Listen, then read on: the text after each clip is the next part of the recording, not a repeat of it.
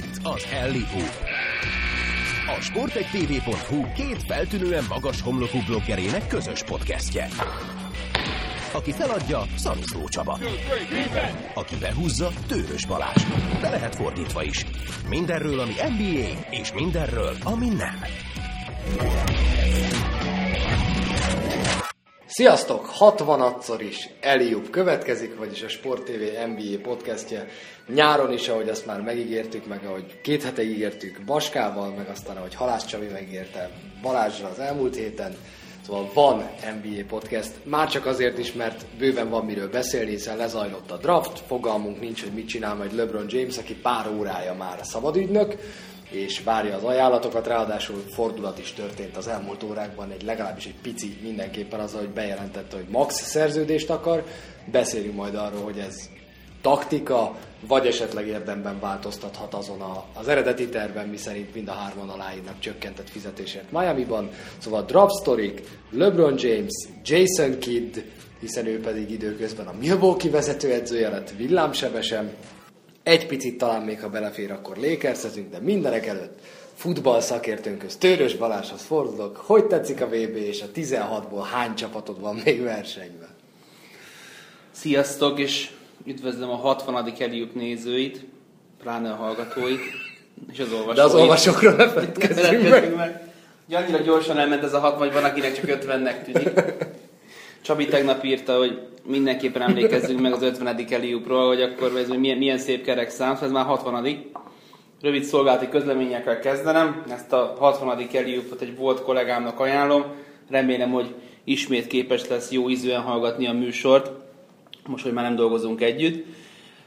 Foci VB. A körülményekhez képest az van, hogy sokat tudom nézni, mert a gyerek valamiért rákattant, és, és ilyen félidőket, első félidőket, második félidőket, hosszabbításokat megkapok. Jelentem két csapatom áll még harcban, ugye a hollandok tökéletesen altattak az első 85 percben, aztán az utolsó 5 perc büntettek.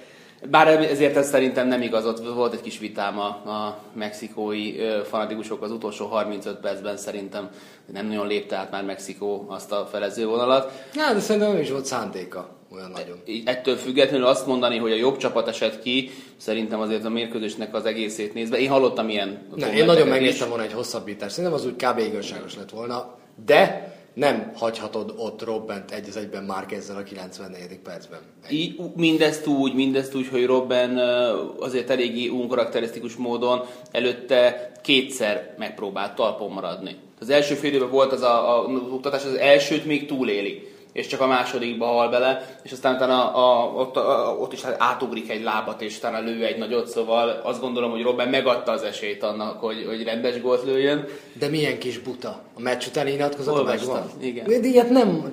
Szerintem ezeket el fogják felejteni meg. Hát, én, én lennék a bíró, akkor utána így nézem, hogy na most akkor homorított vagy nem, mert a 11-esnél is egy milyen gyönyörű páros pedig, pedig meg volt az előre szökkenés, pedig megrúgták úgy, hogy kell, semmit nem kellett volna, de azért ő még egy Robbennél nagyobb Minden gyökér nem tudom, hogy van a nemzetközi futballban. Ó, Beleértve Ibrahimovicsot is. Szerintem nincs. Szerintem van, mert én nem, tehát Robben nem, tehát egy, nagy, egy kicsit ilyen Chris Paul figura talán, aki ilyen minden mocskos kis apró trükköt bevet, de abban különbözik mindenképp, és ezért már nem is jó példa Chris Paul, szerintem azért olyan nagyon nem alattomos. Tehát ő, eh, én nála, nála sokkal alattomosabb jár, és én, és én azt tudom. Jó, bocs, bocs, rossz, rosszul fogtam neki, tehát hogy szerintem a legrosszabb csapattárs akkor inkább így Ja, oké. Okay. Hát igen, hát, úgy már mi, azért. Hisztérika, minden passzért ugat, de hogyha ő elpazza, az, akkor az semmi probléma nincsen állandóan műsorozik, állandóan szerepel, de, de lehet, hogy ezt a sportágat igazán jól csak azok tudják játszani, akik, akik ennyire magas hőfokon égnek. Nem tudom, Rómában 20 éve nem, nincs ilyen játékos, az biztos.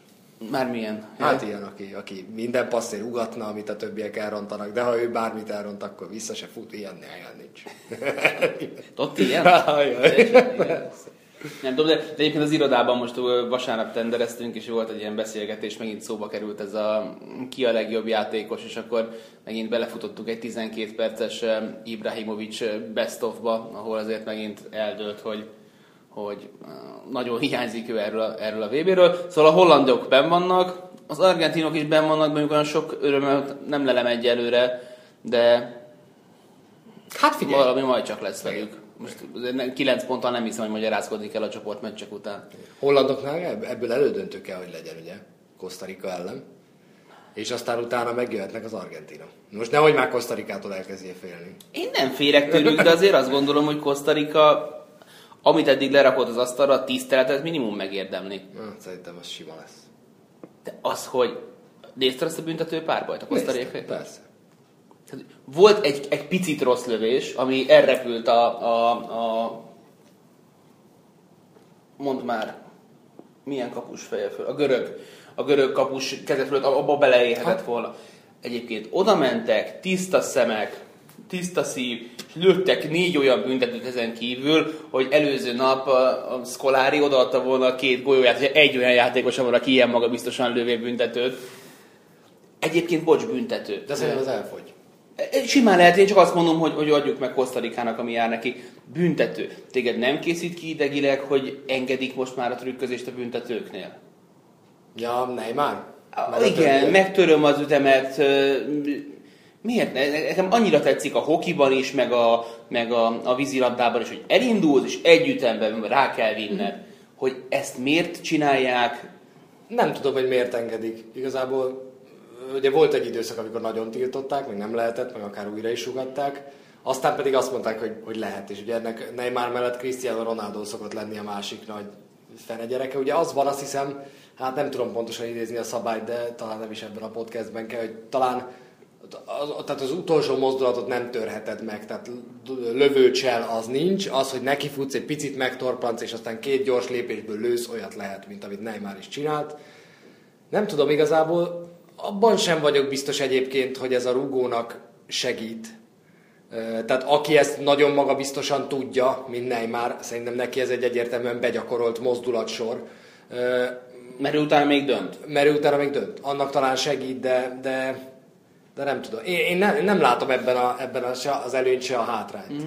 Ebben a megtört mozdulatban. Nem tudom, engem valamiért mindig szegény. Idegesíteni, Valószínűleg, valószínűleg ideges- azért, mert két félelmetesen jó év van mögöttem a, a hálóban, a, a, a vasasban, és egy átérzem a kapusoknak a kínjait. Hát meg ugye kell a lendület, hogy 11 méterre elrúgja az ember a labdát. És nem, nem, ez, egy, engem egyébként az egylépéses szabadrúgások azok le tudnak nyűgözni. Az Tehát ez a Ronaldinho féle odalépek, és csak mellé lépek a labdának, és már tekerem, azt viszont nem értem. Cristiano Ronaldinho helyett Ronaldot nem nagyon szeretem, igazából nem is vagyok a gyűlölője. De basszus, annál kevés coolabb mozdulat van, amikor a szabadrugás előtt áll. Ahogy az begyakorolta a tüköröt. A hátralépős, Nem, nem, nem, kettő hátra lép hármat, kifújja a mellét, és így, mint a, és a dínnyelövőben, és úgy áll, kurva jó. Az annyira vicces, szerintem az, az nagyon-nagyon durva. Így nem tudom, én nézem, és azt mondom, hogy ú, ez a csávó, ez nagyon menő. Na mindegy. Nekem az egyik ismerősöm mondta, nem annyira gyakran néz futballt, és kérdezte, nézed a VB-t? Lány. Nézed a VB-t? Hát, nem, nem nagyon nézem. A Cristiano Ronaldo mikor játszik? Mondom, figyelj, holnap után, este 8-kor. Jó. Három napban találkozunk. Nem mondom, nézted? Hát néztem, de nem, nem volt az igazi. Mondom, miért? Hát benne játszott a Cristiano Ronaldo. De már nem szép. Pedig hát ezt valamit nem lehet rámondani, ez, hogy csúnyolna. Hát ugye szépen kiegyenesítették a fogsorát is. Nem tudom, én, én nálam a BL döntő volt a vége. Tehát én Ja, Cristiano jó, sokáig védtem, a döntő után le tudtam róla venni a kezemet nyugodt szívvel. Na, másik csapatot, tehát akkor Argentina, ők ugye Svájca játszanak, már játszottak, mire ezt Te hallgatják. kinek szurkolsz? Hú, nehéz. Be, megvan be, két ö, énem vitatkozik egymással, én nem szeretem, ha nem európai csapat nyer. Valamiért én ilyen Európa mániás vagyok, ö, de hát ezt az, ezen a VB-n azért el kell engedni, úgy érzem. Úgyhogy hát bármennyire furcsa, én szurkolok a franciáknak és a németeknek, aki onnan tovább jut, annak biztos, hogy drukkolni fogok. Az ilyen kis mind a kettő döntő nagyon lesz. megérdemelné, igen, hogy legalább döntőzzöm. Egyébként meg valamiért szurkolok az amerikaiaknak. Ugyanez. Ez, ez a tempofoci, amit játszanak, meg ez a... Ugye nagyon-nagyon sok amerikai szakírót követtek. Zseniális, és zseniális, ahogy kiakadnak tehát, meg. Tehát ahogy a, a németek kipattanóba belőtt gólyánál J. Adan de leírja, hogy ah, ezek a rohadt második szándékból szerzett pontok.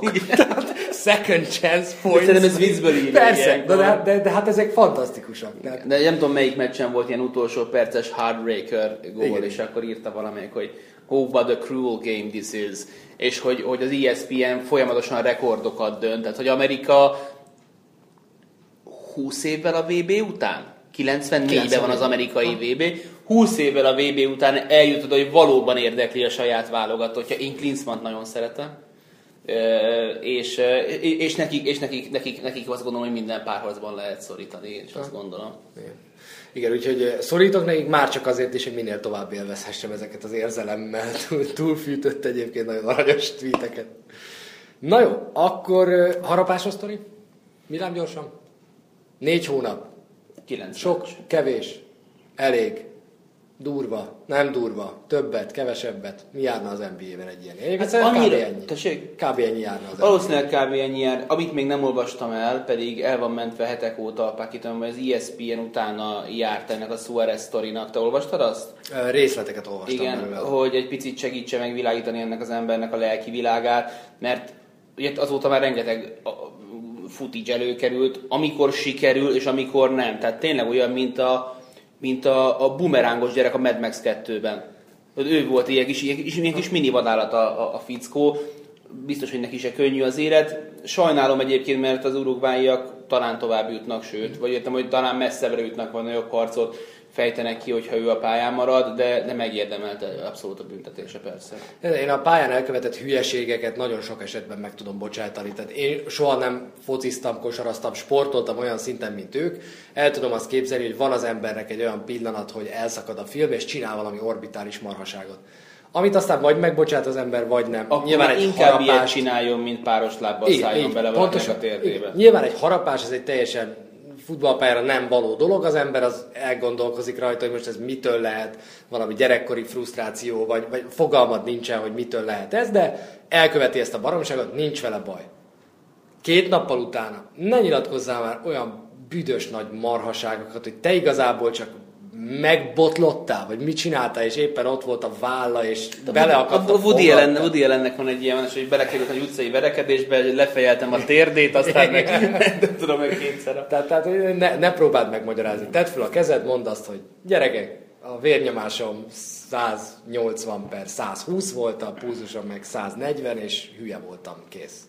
Zárjuk le. Cellini-nek hívják? Vagy Chiellini. Chiellini. A Chiellini azért dicséri ez a dolog, mert, mert az a vagy, vagy, vagy az ő dicséretére szóljon, hogy vannak a, a, tehát amikor az ember elmegy egy, nem tudom, mm, gyönyörű szép lánya haza, és aztán amikor letolja a bugyját, kiderül, hogy pöcse van, az egy olyan szituáció, amire így nem tudsz felkészülni. Tehát arra fel tudsz kell készülni, hogy mit tudom, ilyen kitaposott kozák csizmát látsz, vagy valami, de hogy ott egy péló van, az úgy nehéz. Tehát egy focista is fel van készülve arra, hogy rácsúsznak, meg nem tudom, de például amikor, amikor ö, ö, beleköpnek hulit hajába, köpött, köpött föller, ugye? Szóval akkor belét, beleköpnek, vagy belét harapnak. Amikor az, az, az, azt feldolgozni, azért ez egy teljesen más szituáció, mint amikor hozzá vagy szokva egy meghatározott dologhoz, nem esik jól, persze utána mész, hogyha egy ilyen van, hogy, hogy akkor nem azt csinálta, hogy nem tudom, ment, mi a és kivered az összes fogát, így Jó, jó, jó, jó vagyunk, tehát abban biztos, hogy szerintem fogadott az összes csapattársával, hogy nem tudom, hat raklap spumántéban, hogy izé, ma megharap engem Suarez. Tehát ő meg pont az a csávó, aki addig provokál, amíg az állatot kihozza belőled.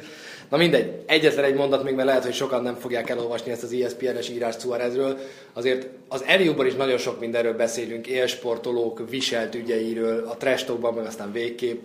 De Az, az, tehát Suarez egy olyan csávó, aki egy minta férj, minta családapa, aki azért kezdett el futballozni, hogy az Európába távozott barátnőjét követni tudja, és megkérje a kezét, és feleségül vegye, és azóta is együtt vannak, és minden. Tehát egy, egy, egy ilyen döbbenetesen normális csávó, és akkor emellett meg, meg itt van ez a harapás, ami már harmadszor jön elő. Nehéz, úgy olvassátok el ti is, tényleg van egy nagyon jó ESPN írás erről.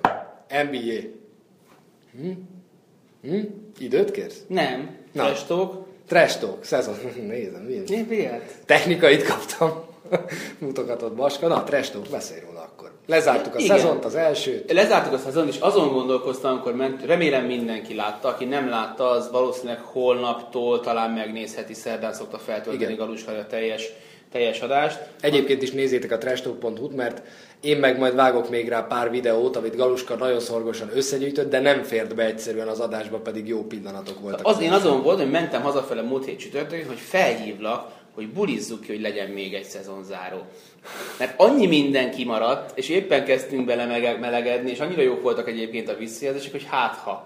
Aztán végül így elmúlt, de, de tényleg az volt benne a fantasztikus, hogy hogy válogatni se volt könnyű, de hogy esélytelen volt, hogy beleférjünk egy 60 vagy akár 90 perces első évbe, és mindezt úgy, hogy azért a kezünk a 60 percek miatt azért kicsit megkötődött a szezonnak a második felében, akár vendégek, akár ilyen extra performanszok bemutatására, mert azért egy ilyen dolog, akár amikor a Levinek kapura lövünk, vagy én mondjuk nem tudom, könyvborítót gyártok, az olyan 5 hasznos percet veszel az adásból, ami az egyébként is nagyon szűkösen kidolgozott, mondjuk 20 percben elmesélt fő témából kell, hogy kiharapjon. Úgyhogy, úgyhogy nekem nagyon-nagyon pozitív volt, és, és nagyon jó visszajelzéseket kaptam azóta is, aki látta, hogy, hogy mennyire, mennyire sok minden történt, meg hogy mennyire jó ez az egész jelenség. Nekem ez, nekem ez volt a legnagyobb felismerés, amikor ugye délután megjövök, akkor általában megnézem a bejátszókat, és nem tudtam, hogy Galuska végül is miket gyűjtött ki pontosan. És akkor mondta, gyere ki, majd megnézed.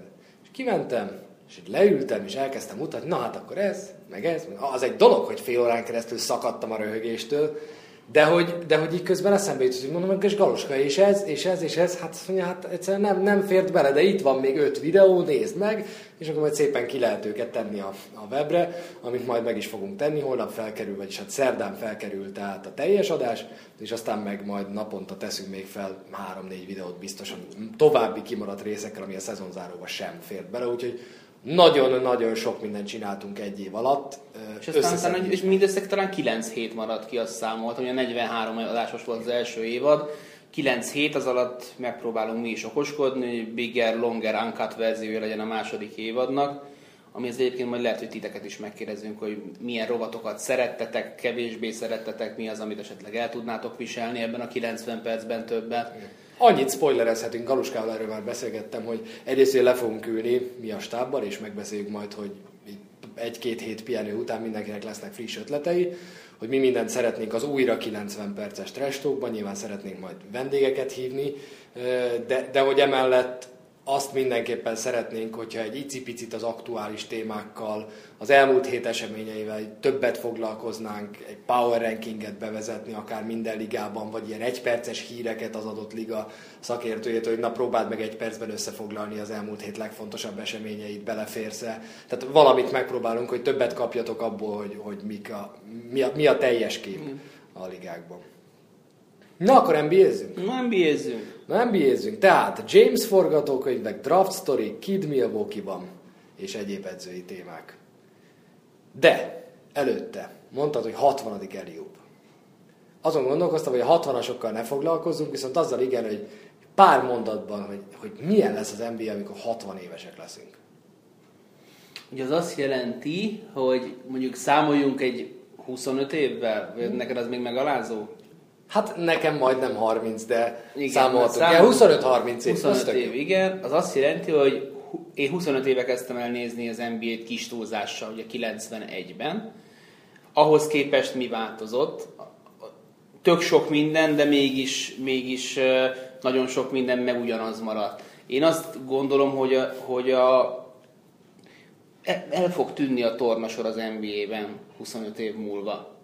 Tehát, hogy a, átlag NBA csapat kezdőtös az 6-4 és 6-10 között lesz, és nem nagyon lesznek 6 lábasok, és nem nagyon lesznek 7 láb fölöttiek, elvétve igen, de mind magasságban, fizikumban, mind skillsetben egyre inkább azt gondolom, hogy, hogy ezek el, el fognak -e mosódni. Uh-huh.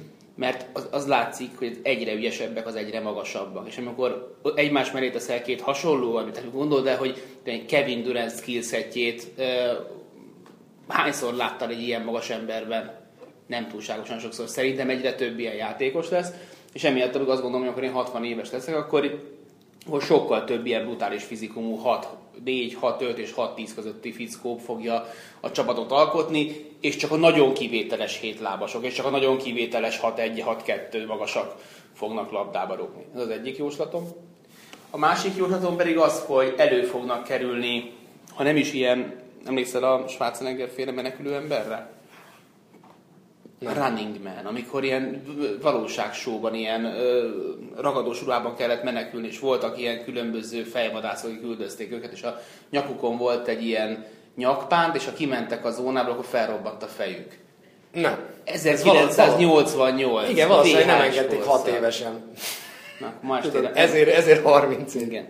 Szóval, hogyha nem is ilyen durva, meg nem is ilyen Hunger Games, meg hasonló jellegű dolgok, de hogy, hogy olyan vizuális újításokat szerintem be fognak vezetni, amitől maga a meccs sokkal látványosabb lesz. A starterseseknek volt egy ötlet, amin elsőre röhögött az ember, de szerintem simán megvalósítják majd idővel, hogyha valaki elkezd ö, sok pontot dobni, hogy elkezd világítani a cipője, vagy hogy akár a labdával bekerül valamilyen effekt, amikor majd valaki, nem tudom, magasat dob. Tehát, tehát ilyen, ilyen vizuális turbókat én el tudok képzelni, hogy be fognak jönni a, a pályára. Érdekes, bizonyos szempontból egy rugóra jár az agyunk ezeken a vizuális dolgokon, én is sokat gondolkoztam. Nekem inkább az jutott eszem, én ennek nem örülnék. Tehát, hogyha hogy, de semminek nem örülnék én, de aztán az nyilván egy másik korszak lesz, hát 30 év innen, az jó eséllyel a gyerekem majdnem gyerekének az időszaka, tehát a saját unokám fog majd NBA-t nézni, ha fog. Ő már lehet, hogy ezt el fogja viselni a videójátékokon felnőve, hogy hogy a képet, meg magát a játékot valami takarja, meg abba bele effekteznek. Én azt kevésbé. Azt viszont simán el tudom képzelni, hogy ilyen, de lehet ez inkább tíz év távlata, hogy magad döntöd el, hogy milyen statisztikát szeretnél épp a képernyőn megnézni, akár hanggal irányítod, és kiírja neked azt a statot, amit akarsz a tévéképernyőn. A prezentáció... Ezt, ezt, ezt viszont nagyon. Ezt viszont First nagyon person, ilyen mikrokamerák, Aha, simán. Igen. Úgyhogy ezt viszont nagyon, és hogy ezt hanggal vezérled, és most látni akarod, hogy izé James fejpántjába épített kamera. Hát James, te, James. James fejpántjába LeBron James the Third. Igen. Az a vicces, hogy 6-7 éve lehetett, az biztos, hogy már kínlaktunk Berkenyén, és azon gondolkodtam, hogy milyen jó lenne, hogyha mire nyugdíjas vagyok, eljutnánk odáig, hogy így leülök a tévé elé, és az összes meccset tudom nézni, függetlenül attól, hogy azt mikor játszották HD-ben. Ez ilyen mikor gondolod? Ez egy 6-7 éve. Tehát akkor még ez a, ez, tudod, ez a torrent, meg, meg ha ment egyáltalán, meg a tévét, ha valahol adta. 6-7 év. És most meg itt van, készen, működik. A felület az még döcögős, te például rájöttél az Xboxon, hogyan tudsz condensed game-et nézni? Sehogy, sehogy. ugye? Akkor Szerintem ott sehogy. Akkor erre, Mint akkor ahogy nagyon a sajtótájékoztatós videókat se találom meg. Igen, akkor ez egy más. De biztos, hogy jó lesz, a, akkor is nézni. Igen, a másik, hogy szerintem a pálya átalakult. Én szerintem nagyobb lesz a pálya, szélesebb. És, és szélesebb, és kijebb viszik a triplát. Pont a múltkor olvastam egy írást arról, hogy már ideje lenne kijebb vinni azt a három pontost, mert hogy megint döbbenetes mértékben elkezdett NBA szinten emelkedni az elengedett hármasok, a bedobott hármasok és a százalék. Tehát, hogy mind a három adat így tart fölfelé, és hogy megint itt lenne az ideje annak, hogy, hogy fogják magukat és kijebb vigyék egy fél méterrel ezt a három pontost. Szerintem ez, ez is olyan tíz év távlatán belül akár megtörténhet. Pont most néztem, hogy ugye most 30 évről beszélünk, mondjuk, ugye pont 30 éve volt a 84-es draft, és előtte 5 évvel vezették be a triplát egyáltalán.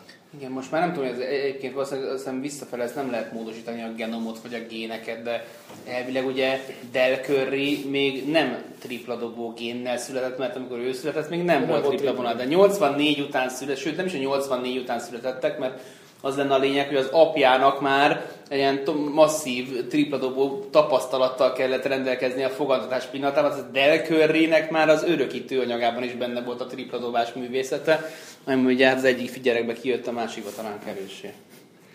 Na, akkor LeBron James. LeBron James. Azt döntöttük el, hogy összeszedünk három-három valószínű forgatókönyvet nem tudjuk egymás tipjeit, de a három szerintünk ebben a pillanatban legvalószínűbb forgatókönyve James jövőjével kapcsolatban, aki most kapcsolódna be ebbe az ügybe. LeBron James ugye pár órája szabadügynök az NBA-ben. Szabadon igazolható Szabadon igazolható nem játékos, ügynök, van neki egy ügynöke, igen, de az... Aki intéz egyébként mindent. Tehát LeBron James most azt mondta, hogy ő nem tárgyal, az ügynököm tárgyal, engem hagyjatok békén, bárki, aki keres, annak üzenem, max szerződést akarok.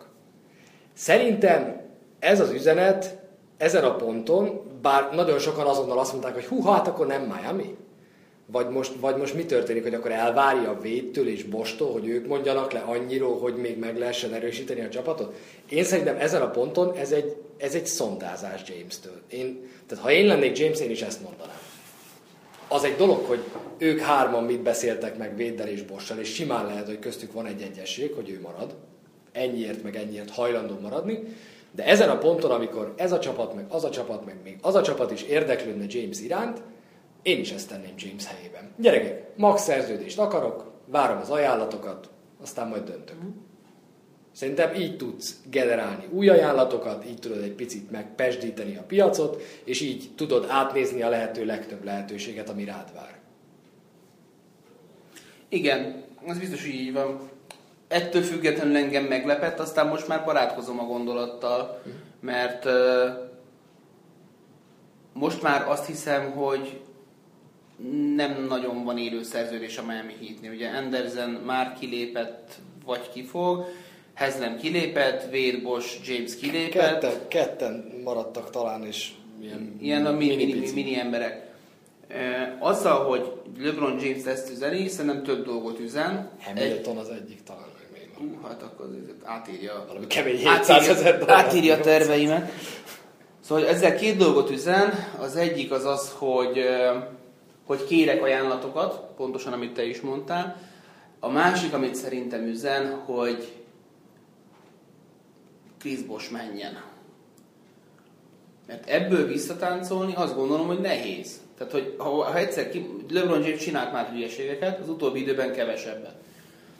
Aláírtak mind a hárman ugyanazért a pénzért, hogyha egymás mellé tesszük a teljesítményeket, a PR-okat, a pontokat, az effortot, mindent, akkor LeBron James másfélszer többet tett bármelyik játékosnál minimum ebből a hármasból, és ennek ellenére ugye kettő-hármas döntőbeli mérleggel rendelkezik. És azt gondolom, hogy, az, hogy ő most azon a ponton, vagy azon a, azon a ponton van, hogy, hogy igen, nem kell, ne, nem, nekem már nem kell áldoznom, nekem már nyugodtan max pénzt lehet kapnom. Főleg, amikor átnéz, és azt látja, hogy Kobe Bryant hát majdnem kétszer annyit, de mondjuk 60%-kal több pénz biztos, hogy keres majd a következő szezonban, mint hogyha ő ö, a mostani szerződését futtatná, bár most majdnem, majdnem 20-ra futott volna ki az övé is, tehát akkor ahhoz képest 5 millióval több.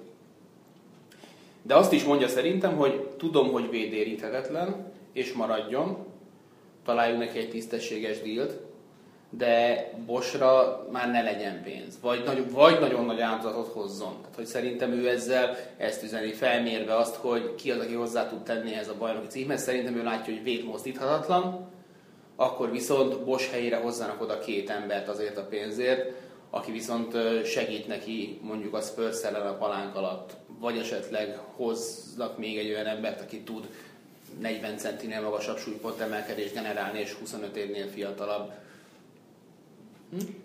Ami azért érdekes kérdés, főleg ez, hogy aki segít neki a Spurs a palánk alatt, mert ugye elméletileg egészen addig, amíg a Miami Heat el nem jutott a nagy döntőig, ahol aztán elkezdtek szenvedni, mindenki azt mondta, including én, hogy na hát ez a Bosch, ez egy milyen intelligens, frenetikus játékos, ezt még most is mondom, kijebb viszi a játékát, hiszen mind Jamesnek, mind Wade-nek helyre van szüksége belül, neki pedig kijebb kell emiatt mennie, és tessék, kijebb is megy, ott a hely belül, James is véd, majd megoldja. Szóval én csak abban nem vagyok biztos, hogy jó döntést hoz James, amikor azt üzeni, ha ezt üzeni, hogy Bosch menjen. Tehát én nem tudom, hogy... Szerintem jó döntést hoz. Igen? Itt van egy ember, aki életében nem hagyott ki, nem tudom, ötnél több meccset. Norman LeBron Jamesről beszélek. És, és tudod, Airplane, Karim Abdul-Jabbar másodpilóta, mm-hmm. és ül bent a kisrác, Joey látta már fűben nyuszít. Hát apukám szeret téged, de azt mondja, nem majd az elég, és csak megfordul. Figyelj csak, te küzdjél 48 percen keresztül Bill Waltonnal, aztán majd meglátjuk, hogy mi van. LeBron James estéről estére 40 perceken keresztül, 36 perceken keresztül döglít meg ezért a csapatért ezzel párhuzamosan Lögő Chris Bosch lenyilatkozza, hogy hát én már nem szeretek a palánk alatt izmozni, én inkább már kijövök. pusztán az effort szint, amit, amit, amit bele akar rakni ebbe a dologba. Chris Boshnak fontosabb az, hogy a családdal mi van. Tök jó, ezek tök becsülendő dolgok, és én is vallom ezt, és szeretném én is ehhez igazítani a munkámat, hogy az legyen a legfontosabb mindig, hogy a család jól legyen, meg meg legyen. Viszont amikor LeBron James vagyok, és én pedig a túloldalon iszonyatos áldozatokat hozok meg ezekért a dolgokért, és látom azt, hogy lehetőségeihez képest véd is. Mert azt látod, hogy véd kihajtotta magát, ennyi volt benne valószínűleg. Tehát, hogy fél lába, nem tudom, mert már nem volt lába semmiben, meg, meg, meg öreg, meg, meg azért tegyük mellé azt, hogy amikor LeBron James még azon üvöltözött talán még Danny Ferryvel, hogy hozzanak Larry Hughes helyett egy rendes játékost mellé, LeBron, Dwayne Wade már döntőt nyert a csapat vezéreként a Miami Heat-tel. Szóval rajta már számon kérni sok dolgot nem lehet, vagy nem érdemes. Tök jó, hogy ilyen sok oldalú Chris viszont mellém kellene egy ember, aki segíti húzni ezt a szekeret, mert az, hogy én húzom, a sérült az fönnül, a, aki meg nem akar, az csak, hogy mögötte sétál, az nem biztos, hogy egy bajnoki csapat receptje. Nem tudom, nekem, és akkor kezdjük el végignézni a, a legvalószínűbb verziókat, mert, mert itt válik érdekes, és számomra az alapján, amit most elmondtál, hogy az, elfogadom, hogy Dwayne Wade mozdíthatatlan. De Chris Bosh menjen, és jöjjön helyette mondjuk két ember, aki tud segíteni. Ha eddig eljut LeBron James a gondolkodásban, és mellé teszi azt, hogy Dwayne Wade, akit konzerváltak amennyire lehet ebben a szezonban, hogy csuklott össze a nagy döntőre, ha ezt igazi összecsuklásnak lehet nevezni, de mindig hozzáteszük az első pár meccs azért nem volt rossz, más kérdés, hogy nem volt rajta a keze annyira ezen a nagy döntő, mint rajta lehetett volna. Ha eddig eljut, hogy ennél többre végtől nem számíthatok, sőt valószínűleg kevesebbre, de mozdíthatatlan, Bosra pedig nincs szükségem, akkor szerintem itt menni kell. Akkor nem kell Miami-ban maradni. Akkor miért maradsz Miami-ban? Tudom, hogy rohadt jó hely. Félrejtéség. Oké, okay, meg sokszor Szerintem azért, de, de akkor jobb verzió hogyha... Houston ahol megvan nem tudom, hogy néz, nem tudom, hogy néz ki most éppen Bill Simmonsnak a piramisa a, az első tíz játékosról, de azt tudom, hogy ott van benne Magic Johnson az elején, meg Bill Russell az elején, meg Larry Bird az elején. Három olyan játékos, aki sehol máshol nem játszott, csak egy csapatban. És hogyha tovább megyünk lejjebb, mondjuk Karim ö, esetében, Tim Duncan, Kobe Bryant, Michael Jordan, egy hős az nem nem vált csapatot egy karrierje során háromszor, és inkább megtesz mindent azért szerintem, hogy, ki, hogy, hogy, hogy ezt Miami-ba hozza össze. Hogy azt mondjuk, hogy körülöttem újjáépítették a csapatot, mint Timi körül San Antonioban, nem az történt, hogy én átültem a kézbe valahol. Szerintem ez, ez, ez, ez, ez nagy szerepet játszik. Bennem biztos, hogy engem érdekelne ennyire a legacy Tehát szerintem ez egy olyan dolog lenne, amit a következő döntőbe jutásnál, a következő bajnoki címnél, na hát hányszor kellett köpönyeget fordítani, hogy összejön neki a három bajnoki cím. Míg hogyha ezt itt megtesz, és azt mondja, hogy oké, okay, most akkor egy korszakváltás, mint hogy egy ilyen korszakváltás Jordan is levezényelt, úgyhogy csak gyakorlatilag Pippen maradt mellette, mert ment Grant, ment Cartwright, ment Paxson, ment Armstrong, ment mindenki, és jött Kukos, jött Rodman, jött Longley, és jöttek a, a kiegészítő emberkék. Nem ezért nem, nem, nem akar ő elmenni Miami-ból. Nem tudom, Wade nekem túl nagy, tehát Wade nekem túl nagy ballaszt, és azt meg nem gondolom, hogy Bosch ebben nekem nem tudna segíteni. Tehát azért... Tud segíteni, de 14 millióért tud segíteni? Tehát, hogy 14 milliónyi segítséget nyújt neked Chris, Chris Bosch? Szerintem Chris Bosch nagyobb segítséget nyújt 14 millióért, mint Wayne Wade. Igazán van, csak Wade nem mehet el. Tehát ez, ez tök jó, csak nem Akkor viszont nem fogsz nyerni. Ne, nem fogsz nyerni. Ki, ki kell? Ki kell ebbe a Miami Heatbe LeBron James mellé? Chris Bosh az a csávó, aki soha nem fog a vezér szerepedre törni. Ide jön mondjuk Kevin Love, mondtam egy orbitális hülyeséget, aki valószínűleg nyáron, idén nyáron nem is jöhet ide, aki hiszt is, aki picsog, aki sztár akar lenni, aki három-négy éven keresztül úgy szenvedett minnesota mint a kutya, és most már ezzel a töketele van, és nem fog beállni a sorba neked. Tehát szerintem Chris Bosh lehet, hogy tök jól értékelendő emberi tulajdonságok ezek, hogy a család fontosabb számára, meg, meg tehát, hogy egy ember, meg egy jó ember, Chris Bosch, szerintem ezt a kosárlabda pályára, főleg LeBron James csapattársaként le lehet fordítani úgy, hogy, hogy egy egóval kevesebb a pályán, aki ugyanakkor tud neked, ha megfelelően használod, 20 pont 10 lepattanot hozni, anélkül, hogy kinyitná a száját. Szerintem ez egy rohadt nagy érték az NBA-ben, akár még 14 millióért is. Hát akkor másképp fordítom, hogyha LeBron James valóban maximális fizetést fog kapni a Miami Heatben, akkor nem tudom, én nem látom, hogy ezt a hármast egyben lehet tartani. Vagy akkor brutális, tehát a másik két embernek egyértelműen le kell mennie kutyába. Igen. És Chris Boshnak nincs oka lemennie kutyába. Dwayne Wade-nek szerintem van, tehát Dwayne Wade annyit kapott már ettől a várostól, hogy ő azért valószínűleg a piacon se kapna sokkal többet magáért. Tehát 10 milliónál egy évre többet szerintem nem, nincs az, aki ad Dwayne Wade-ért. Jelenlegi állapotú Dwayne Wade-ért. Chris Boshért adnának azt gondolom többet, mint amennyit Miami-ban kapna, és igazából neki ezt kell, ezt kell mérlegelnie, hogy mennyit érne ő a piacon. És érdekes, hogy pár éve még arról beszéltük, hogy Wade nem fog beállni a sorba James mögé. És most meg arról beszélünk, miután Wade térde olyan, amilyen, hogy neki meg el kell fogadni azt, amit rászab a hit, meg rászab ő saját magára. Aztán meg emlékezz vissza, hogy tavaly beszélgettünk, hogy ettől mondjuk a, a problémák meg a, a szituáció az, az sokkal élesebb, mint a, a tavalyi döntő után San Antonioban, ahol az emberek 90% a szerződés alatt állt, és akkor meg kell oldani a Gerin kérdést, meg nem tudom, hogy volt-e még ezen kívül más lejárótok. De hogy, ahogy tavaly minden egyes mondatnál azt kell mondani, Splitter és Ginobili. Splitter és Ginobili. Nagyon gyorsan újraigazoltak. őket. Hogy hogy minden egyes mondatnál, amit a San Antonio spurs kapcsolatban megtettünk, akkor ugye az volt mellette, hogy miért kéne pánikolni, hiszen fél percen múlt. A túloldalról a Miami Heat is mondhatja azt, hogy miért kéne igazából pánikolnunk ezzel a hármassal, hiszen az elmúlt 30 év legjobb nagybetűs csapatával találkoztunk, akiknek mondjuk az elmúlt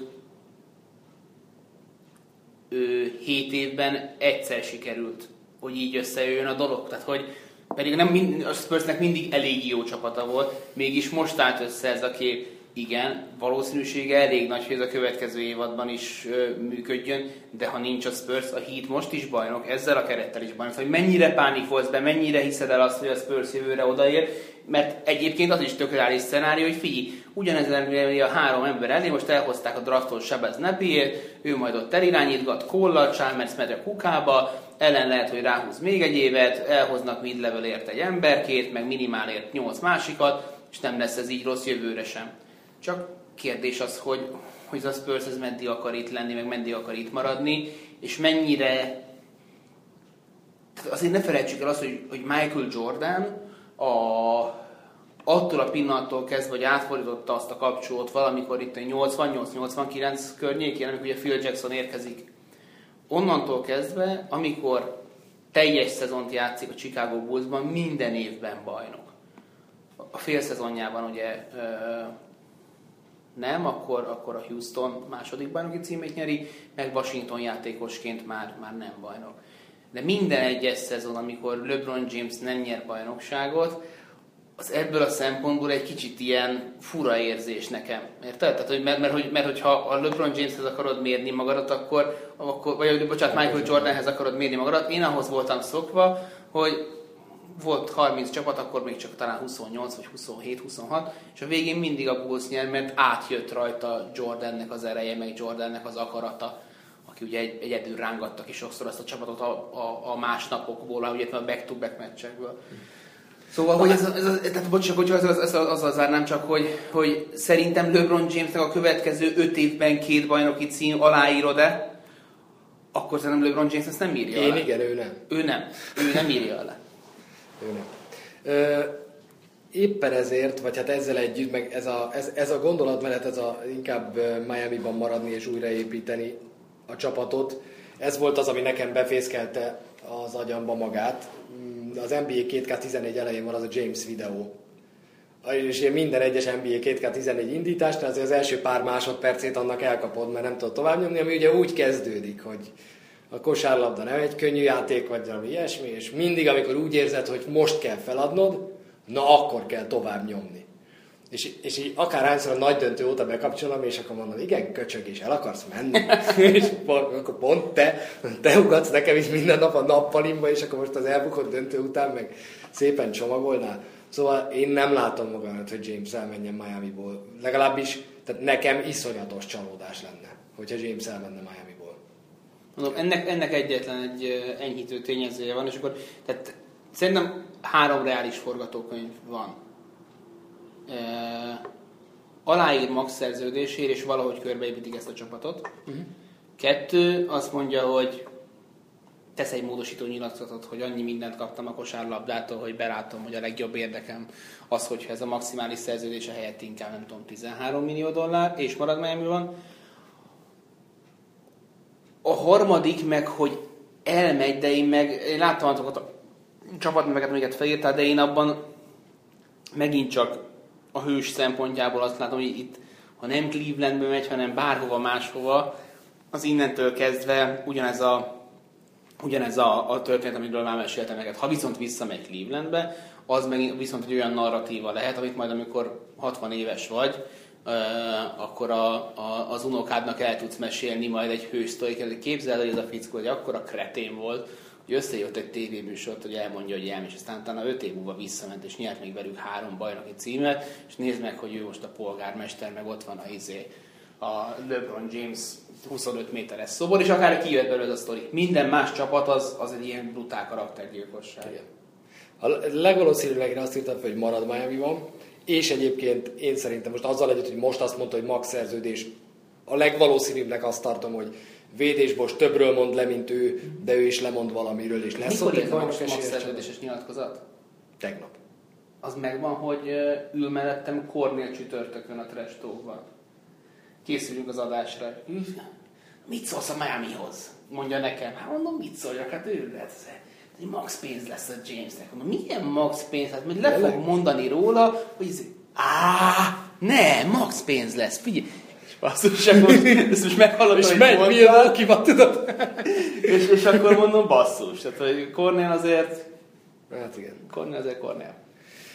Jó, szóval a másodiknek én a Houston-t írtam fel azzal a kitétellel, hogy azonnal bajnoki címet nyerni itt lenne a legnagyobb esélye szerintem. Tehát azért elmenni Houstonba, már, már tehát most leírom, hogy néz Baska, bal kezével kis idegesen nyírbálja a szivacs karfáját a széknek, fejére írva az, hogy az meg ne beszélgessé már arról, hogy más csapatba el, mert nem elég karaktergyilkos naponta ezen gondolkoznom, fejezd már. Szóval Houston, ha ott marad, Howard és James, egyetlen egy érdekesség van számomra ebben. Howard és James, ha összeáll, tudom, hogy ez a Howard már nem az a Howard, egyszerűen szerintem ez megváltoztatja pontosan azokat a kiegészítő embereket, meg azoknak az odahozatalát, hogy milyen karaktereket keresel, e, ez a két ember ez teljesen megváltoztatja. Onnantól kezdve a védekezés az egy olyan, olyan szinte másodlagos ö, tulajdonsággá válik bármilyen kiegészítő, és most hetedik, nyolcadik emberre gondolok, ha bármilyen kiegészítő embert keresel, hogy ez félelmetes. Tehát a James és Howard a pályán van, ott azért szerintem 50 meccset játszanak együtt, onnantól kezdve két méternél közelebbről kosarat szerezni, az mocskos nehéz feladat. Szóval ezt csak azért írtam fel, mert, mert innentől kezdve marha egyszerű lenne oda bárkit, bárkit vinni, mert nem kell annyiféle tulajdonság, mint mondjuk Miami-ban. Tehát Miami-ban azt mondod, hogy úristen, ha James nincs a pályán, akkor mi történik itt a palánk alatt? Ott meg, ott van Howard, ott van James, kívül igazából mindegy, hogy mi történik, bejöhet akárki, aztán majd valami lesz. A harmadiknak felírtam ugye Chicagót, ami egy érdekes kérdés, de a legkaraktergyilkosabb. A negyediknek Los Angeles városát, ugye ezt nagyon sokan, ez nagyjából két hete, amikor ez a Griffin James csere szóba került, akkor mondták, a Lakers-t én kizárom, tehát azt, azt, azt nem, nem is akarom, meg ki is zárom. És akkor ez az ötödik a Cleveland. De ott szerintem, tehát az tényleg a hős kategória lenne. Tehát én akkor megemelném a kalapom most James előtt, de hogy mit mondok róla négy év múlva, azt, azt tényleg nem tudom, mert, mert ott azért egy-két év alatt talán ő se tud egy bajnok csapatot összehozni, nem? Össze tud? Ott van mellette Irving, ott van mellette Thompson, tehát Wiggins, nem rossz, Waiters. nem rossz csapat, de egy full fiatal csapat. Egy full fiatal csapat, David Blettel edzőként. Hát figyelj, de lehet, hogy összerakom az NBA két kába, és megnézem, hogy hogy játszanak úgy együtt, mert, mert, mert, mert hogy nem, ér, nem tehát keleti csapat lesz, simán keleti csapat. Simán keleti csapat lesz, az nem Simán kérdés. keleti Hogy bajnok tud-e lenni egy-két éven belül, azt nem tudom. Itt nagyon sok minden függ attól is egyébként, hogy LeBron James uh, példaképei, azok mind nagyon uh, labda és, uh, és uh, pumpálás, tehát dribbling domináns játékosok voltak, ez nagyon befolyásolja szerintem nagyon egészségtelen az ő játékát. Szerintem LeBron James egy Larry Bird irányba uh, a labdát kevéssé leütve, vagy dobva, vagy zseniális passzolva, de inkább azért a büntetőtől lefelé, vagy éppen a tripla vonalon uh, a kenyerét keresve sokkal hatékonyabb és hasznosabb játékos tudna lenni. Kawhi Leonard elvette tőle ezt a lehetőséget még a döntőnek a harmadik meccsének a közepére végére, onnantól kezdve pedig visszatekertük az időt, és 2007-ben voltunk megint, ahol LeBron James írja, rendezre, vágja és zenéjét szerzi a saját filmjének, és egyszerre irányít és befejez. De mondjuk ezt a csapatot megnézi Kyrie Irvinggel uh, irányítóban, és LeBron James-el, aki elismeri azt, hogy van nála egy jobb labdavezető vagy irányító a csapatban, mert ilyennel azért ő nem nagyon játszott. Most Szeretni tudnám. Hm? Szeretni tudnám ezt a csapatot. Úgyhogy, és mondom, két egy per egyessel, az, én, hogyha, hogyha játszanék fentezit, Mhm. és mondjuk James nem megy oda, akkor az, akkor, akkor az első olyan körben, amikor már el lehet kezdeni sleepereket draftolni, én vinném Benetet. Tehát, hogy nagy bukta volt az a tavalyi, de biztos, hogy ebből a srácból is azért lesz valami. Én nagyon, nagyon, nagyon bízom benne, hogy lesz valami. Allergiás vagy? Igen. Igen. Vagy Na. csak megkönnyezted ezt a Clevelandi sztorit? Igen, ez annyira szépre sikerült. Draft sztorik. Mert hogy lezajlott a draft, amit a múlt héten még a draft előtt pár órával végigvettetek Halász Csabival. Három-három történetet hoztunk nektek erről a draftról, Baska kezdi. Én kezdem. Ja. Neked melyik a legkorábbi pick, amelyikről szól a te gondolatod? Embiid. Embiidet én is írtam. Te is írtad? Na, akkor beszéljünk róla. Hát leírtam, hogy melyik három emberről szeretnék beszélni. Én is akartam beszélni Embiidről. Ja, jó. Na. oké. Na. De ti már a múlt héten beszéltetek Embiidről. Mit akarsz még beszélni Embiidről? Elmondtátok, mi lesz.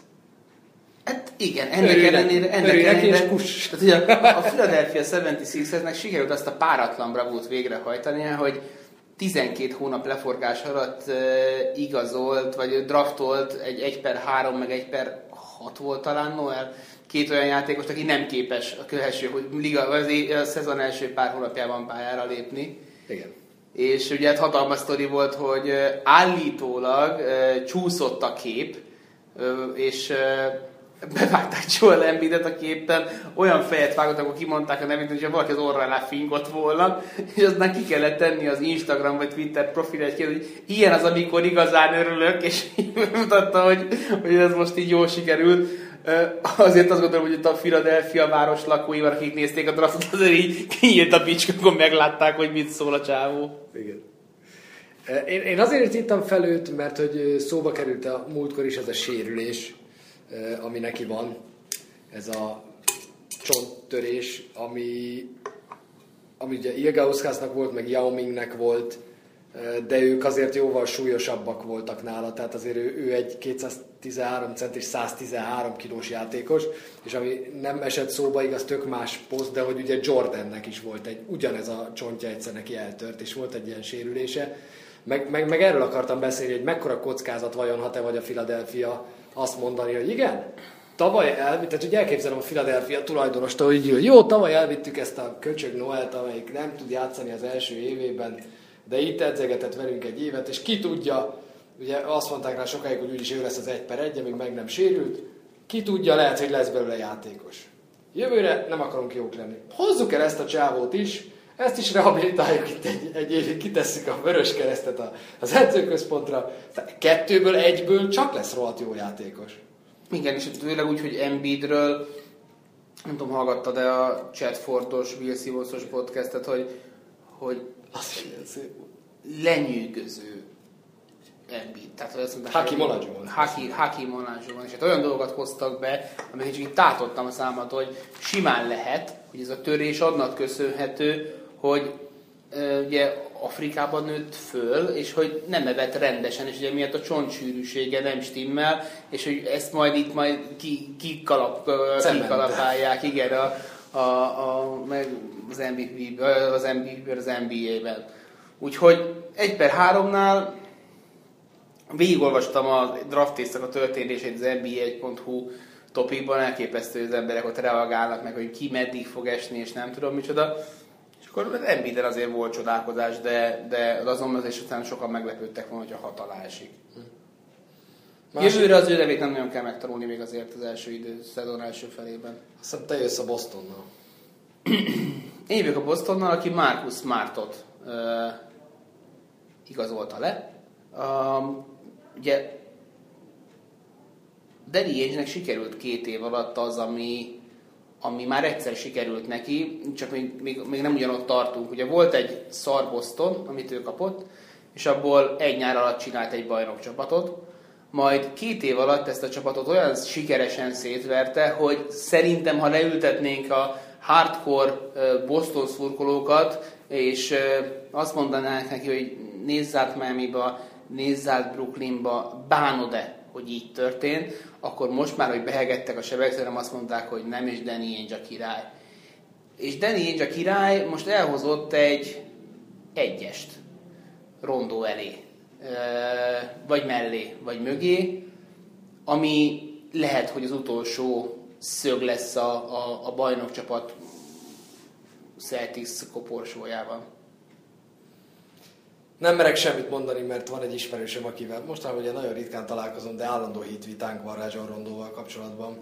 Arról, hogy köré mennyire érdemes lehet, kell építeni egy csapatot, úgyhogy én most csendben maradok. Viszont ennek mentén én is egy olyan eh, játékost hoztam, akinek a draftolása talán jó hír számunkra, Chicagóban Doug McDermott, aki viszont egy tipikus catch and shoot, kettes, aki aztán Derrick Rose mellett olyan Isten király tud lenni, amilyen akar, és abban bízom nagyon, hogy, hogy ez is azt jelenti, hogy, hogy Rose arra talán már képes, hogy játszon, vagy képes lesz, hogy játszon. Hogyha nem is lesz olyan, mint régen, mert ebben már nem reménykedem, de, de azért lehet még építeni rá, és azért nem tudom, hogy mi fog történni Carmelo Antonival, meg mi nem fog történni. Ugye Carmelo Anthony a, a túráját, azt náluk kezdi, vagy igen, kezdte. Igen, igen, igen. Ö, Hát kezdi talán, igen. És a, lényeg az, hogy egy olyan játékost vittek, akinek nem kell labda ahhoz, hogy domináns tudjon lenni. Kicsit ilyen, ez érdekes, mert Touch Gibsonon csodálkoztunk éveken át, hogy hát ez a csávó milyen eszméletlen hasznos, pedig csak a kezébe esik a labda a palánk alatt, és mégis 15 pont 10 lepattanunk, és még mindig csak csere. És, és hogy állítólag McDermott is egy ilyen, akit lehet, hogy nem fogunk észrevenni a pályán, mert nem lesz nála a labda, csak amikor megkapja, dob és kosarat szerez. Egy jól betörő Derrick Rose mellett egy ilyen játékos aranyat érhet. Hajrá Bulls, mert nagyon kellene ott keleten már, hogy, hogy legyen. És ilyenkor a Bulls, Bullsnál, amikor hallod azt, hogy, hogy jesszusom, recsegnek, ropognak az illesztések, mert hogy lu- luxusadót kellett fizetniük. Igen. És uh, olvastad Zeklónak a friss cikkét? Nem? A KID ügy kapcsán. Nem, nem, nem. Ö, Kijött, ö, az NBA csapatok kapták meg, és kiszivárgott, és megkapta a Grant Land a 2014-es szezonra a projected, tehát hogy a, a jó- jósolt nyereségveszteségek az NBA csapatoknál. És a legnyereségesebb csapat, a legnyereségesebb csapat? A legnyereségesebb csapat, a Chicago Bulls. Évi 60 millió dolláros. Tav- Tavaly 60 millió dolláros nyeresége volt a tulajdonosnak. Ó, oh, írtam Cornélnak Igen? reggel, hogy mi történik Milwaukee-ban, és milyen a kapcsolat a Jason Kidd-del. Igen. És most válaszolt. Nem, nem, nem írt olyat, amit nem mondhatnék el, azt írta Smiley, épül a jövő San Antonioja, Smiley, Smiley, Kid már most hasonlít Popovicsra, Smiley. szóval ezek a legfrissebbek Dávid Cornéltól. Szóval Chicago ez masszívan sikeres sportvállalkozás. Hát igen, amikor, amikor tiéd a legnagyobb aréna, ami, ami hétről, vagy hétről hétre a frászt. Hetente kétszer, Napról napra megtelik szinte, akkor azért abból tudnak szép dolgok kijönni egy jó tévés díllel. Ö, te jössz, vagy én jövök, te jössz. Vagy, vagy jöjjek én? Hát az ennyi, jó, akkor jövök én. Jó, végére meghagyjuk a, az extra picket. San Antonio Spurs. Hm. Kyle Anderson. Választotta San Antonio Spurs, ugye első kör 30. utolsó pick.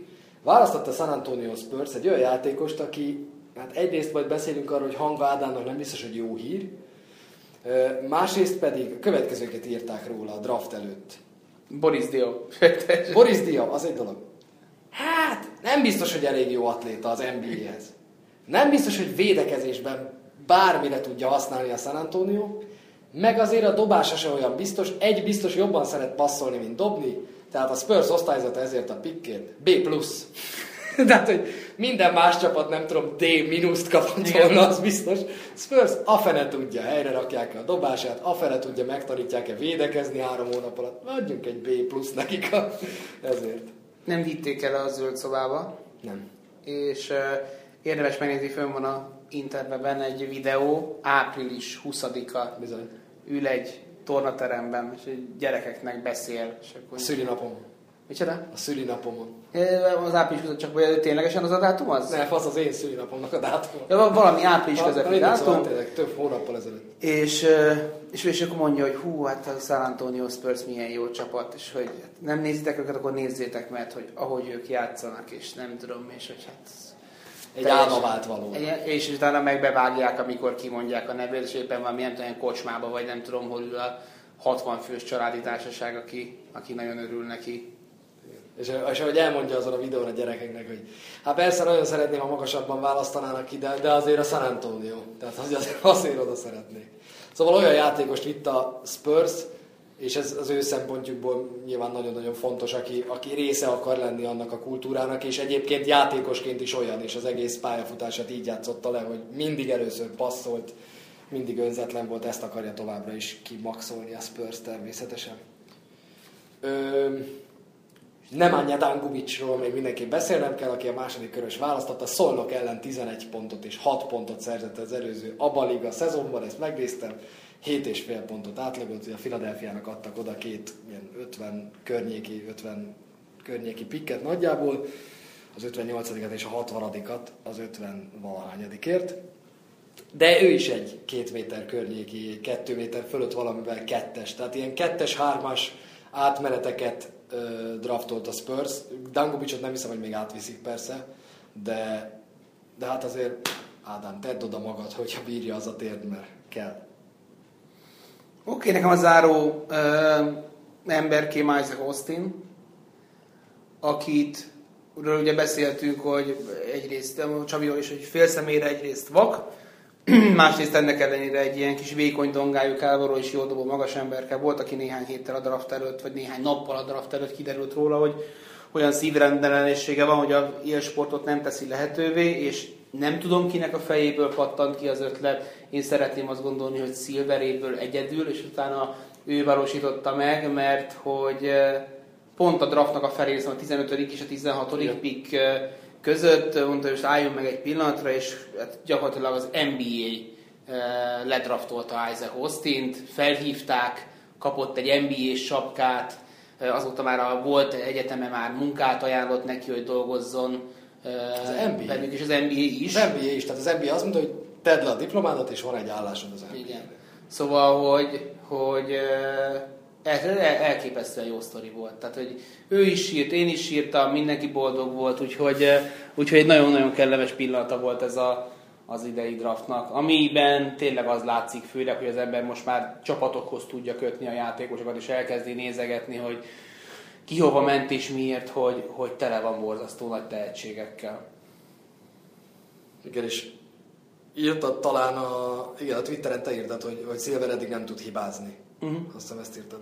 És hogy tényleg nem tud hibázni, és hogy milyen, milyen népszerű döntéseket hoz. Tehát amikor kipattan, kipattan egy ilyen Sterling ügy, akkor úgy odavág, ahogy kell, ellentmondást nem tűrve, visszahozzák ugye ezt a 2-2-1-1-1-es rendszert, amiért az ember, ez talán a legkisebb jelentőségi persze, de amiért azért sírunk minden évben szinte, és nem kell erről végre beszélgetni, hogy kinek van előnye a döntőben, ha ez hármat kell nyerni otthon középen, vagy nem kell ezzel foglalkozni, és hogy közben meg milyen csendben és milyen szépen készítgetik elő azokat a majd nyilván népszerűtlen döntéseket, amikor mondjuk reklám kerül a mezre, mert hogy ez is egy friss hír a hétről, ugye, hogy szépen finoman az NBA logót a mez hátának közepére teszik, megteremtve ezzel a további helyet arra, hogy reklámozók jöjjenek, tehát hogy, hogy szépen lassan meg közben, miközben iszonyú pozitív üzenetekkel kezd, majd nyilván megtanul szerepelni, tehát Igen. hogy a, a, a díjat átadni, nem de A díjátadásban makulátlan. Tehát én nem, nem tudom, de sokkal inkább ember. Szám, David Stern számomra mindig egy kicsit robot volt. Uh, ahogy, ahogy így odament, és akkor átadta, és akkor ez a blazírt izé, mosoly az arcán, és akkor... De Silver nekem sokkal emberibb. Tehát, hogyha ha mondjuk ő neki egy tízes skálán adok most nyolcast, akkor Stern nálam ötös volt uh-huh. ilyen díjátadásokban, nem tudta, hogy vagy vele. Nekem ő, nekem ő negédes volt. Ilyen ha? negédes és ilyen patetikus volt, amit én annyira nem szeretek. De az ő stílus az nekem is jobban fekszik. Mi van Milwaukee-ban? Most, hogy Cornél már megírta nekünk. Mi, mi történt itt? Meg hát miért csinálta Utóbbi ezt? időszak egyik legcsúnyább története játszódik a Milwaukee-ban, azt gondolom, azzal, hogy, hogy Jason Kidd gyakorlatilag kitúrja Larry Drew-t az, az vezetőedzői posztról. Érdemes elolvasni ezt az Echo cikket, mert most nagyon sok mindent abból fogok én idézni. Állítólag, amikor tavaly már az első tüzet eloltották Brooklynban, Kid már akkor mondta, hogy nem lenne baj, hogyha a general manager Billy King felé hoznának egy embert, aki egy kicsit lelkesebb. Ő azt se bánja, hogy Oroszországban találnak valaki ilyet, aki ért a kosárlabda, az nem biztos van ilyen. Azt mondták Jason, örülj, hogy lyuk van a segeden, és nem rúgtunk ki, menjél visszaedzősködni. És amikor vége volt a e- szezonnak, akkor állítólag a Milwaukee kezdett el érdeklődni, és amikor a Milwaukee elkezdett érdeklődni, akkor Kidnek kinyílt a pofája, és vissza, és azt mondta, hogy na jó, akkor hogyha nem engem tesztek meg Billy King fölé, az ő jogkörének a megcsorbításával, de az ember megtartásával, kázi hasonló jogkörrel, mint mondjuk amilyen Stan Van Gundynek, vagy Riley-nak, vagy, vagy bocsánat, mert ő nem edző mellé, Stan Van Gundynak, vagy Popovicsnak, vagy mond már a nevét, P, nem PJ Brown, Duck Rivers. Jacksonnak, vagy most, most Duck Rivers. Igen, Duck Riversnek van. Milyen Jacksonnak? Anno Phil Jacksonnak. Ja, Anno Phil Jacksonnak vagy Duck Riversnek van, akkor, akkor kalapkabát, és azt mondták, hogy jó, hát akkor nézzél már magadra, hogy egy éve még a New Yorkba se fértél be, most meg már egy éves vezetőedzőként mit akarsz. És, és Larry Drew pedig csak át, nézett, ugye eleve meg kellett tudni, hogy valószínűleg a csapata elkezdett más gárdáknál érdeklődni, utána majd vele senki nem beszélt, és egyszer csak volt egy új edzője a csapatnak, mert hogy két második körös pikkért elcserélték Jason Kittet. És a legcsúnyább számomra ebben a sztoriban az, hogy állítólag a Milwaukee új tulajdonosa, az Jason Kiddnek kvázi annyira a haverja, hogy a volt ügynöke, Pénz, pénz, vagy a pénzügyeit kezelte, amíg Jason Kidd játékos volt, nagyon összehaverkodtak, és gondolom, összejöttek, beszélgettek, te figyelj már, mi van ott Brooklynban. Hát szar az egész úgy, hogy van, mert nem tudom merre tartunk, meg összevesztem Billy King-gel, meg ez az orosz tulajdonos se tudni, mikor ugrik ki, meg mikor marad, meg nem tudom. Hát de gyere ide! És akkor nyilván erről úgy tárgyalgatni nem lehet. És akkor mit csinál Jason Kidd? Visszamegy, elkezd pofázni, elkezd, még állítólag ugye az volt az egyik elem ebben, hogy a, hogy, hogy a fizetésével elégedetlen volt most, hogy látta, hogy Kör meg Fischer mennyit kap, elkezdett ugatni, hogy én többet akarok. És még állítólag erre igent is mondott volna Prokhorov, és megemelte volna a fizetését, de azt mondták, hogy na azt nem, hogy te még, te még itt ilyen egyszemélyes nagy király legyél, nézzed már meg ezt a listát, hogy kiknek van ilyen hatókörük az NBA-ben, neked egyelőre nem lesz. Szóval az a baj, hogy ez megint feltételezi, hogy, hogy ez teljesen szándékosan vitte végig Jason Kidd, hogy elmehessen Brooklynból, hivatalosan tegyék ki, mondják azt, hogy nincs rá szükség, takarodjál el innen. Hát, randa ügy amikor már Puskás Artur leveszi a kezét Jason Kiddről, akkor tudod, hogy súlyos dologról van szó, és már pedig most ez történt. Mi, szóval... hajat növesz? Mi? Micsoda? Hajat növesz? Igen. De van az a, van az a vicc, az a határok feszegetéséről, nagyon röviden elmondom, mert mindjárt be kéne a munkahelyemre, amikor a, a hajléktalan kopogtat üvegekért a családi házakba. Nem, nincs választ, hogy így, hogy kobogtat, hogy ki is nyílik egyből az ajtó, hogy be, be, belőködik. És benéz és látja, hogy a család ül a vasárnapi ebédlő asztalnál néma csöndben. És bemegy, megáll a sarkon, tisztelt jó napot kívánok, hogy üres üvegeket gyűjtök, hogyha esetleg valamit el tudnék vinni. Néma csend. Ismered? Na, Néma csend. Ez Jason Kidd, a paralel. Néma csend.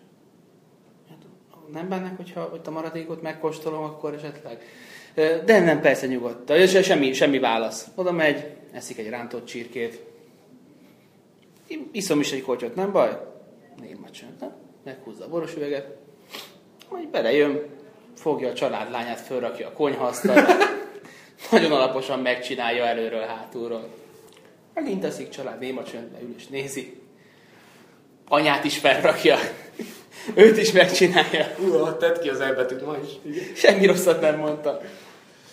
Ült, ült, elszív egy szivart a készletből, elkezdi méregetni az apukát, feláll, mire az apuka megszólal, na azt már nem, mire a család, haha, megszólaltál, te mosogatsz. Pedig Jason Kidd is ez a kategória volt. Végül aztán megszólaltak a. Nézd és mehetett Milwaukee-ba. Na jó van, nagyjából ennyi fért a mai uh, Eliubba. Az 50., 60. Trash talk egy darabig nem lesz, viszont Eliubba majd jövünk nagyjából, amikor történik valami, nyilván lassan Anthony-val is kiderül, hogy mi van, james is kiderül, hogy mi van, meg még pár dolog lesz, és akkor majd gyorsan összeülünk valamelyik reggel és dumálunk, úgyhogy figyeljétek az Eliub Facebook oldalát, meg figyeljétek a sportettv.hu-t. Szevasztok, legközelebb találkozunk. Hello! Ez volt az Eliú, Tőrös Balázs és Staniszló Csaba podcastje. A podcastet letöltheted, megoszthatod és iTunes-ban is elérheted. Hamarosan újra támadunk.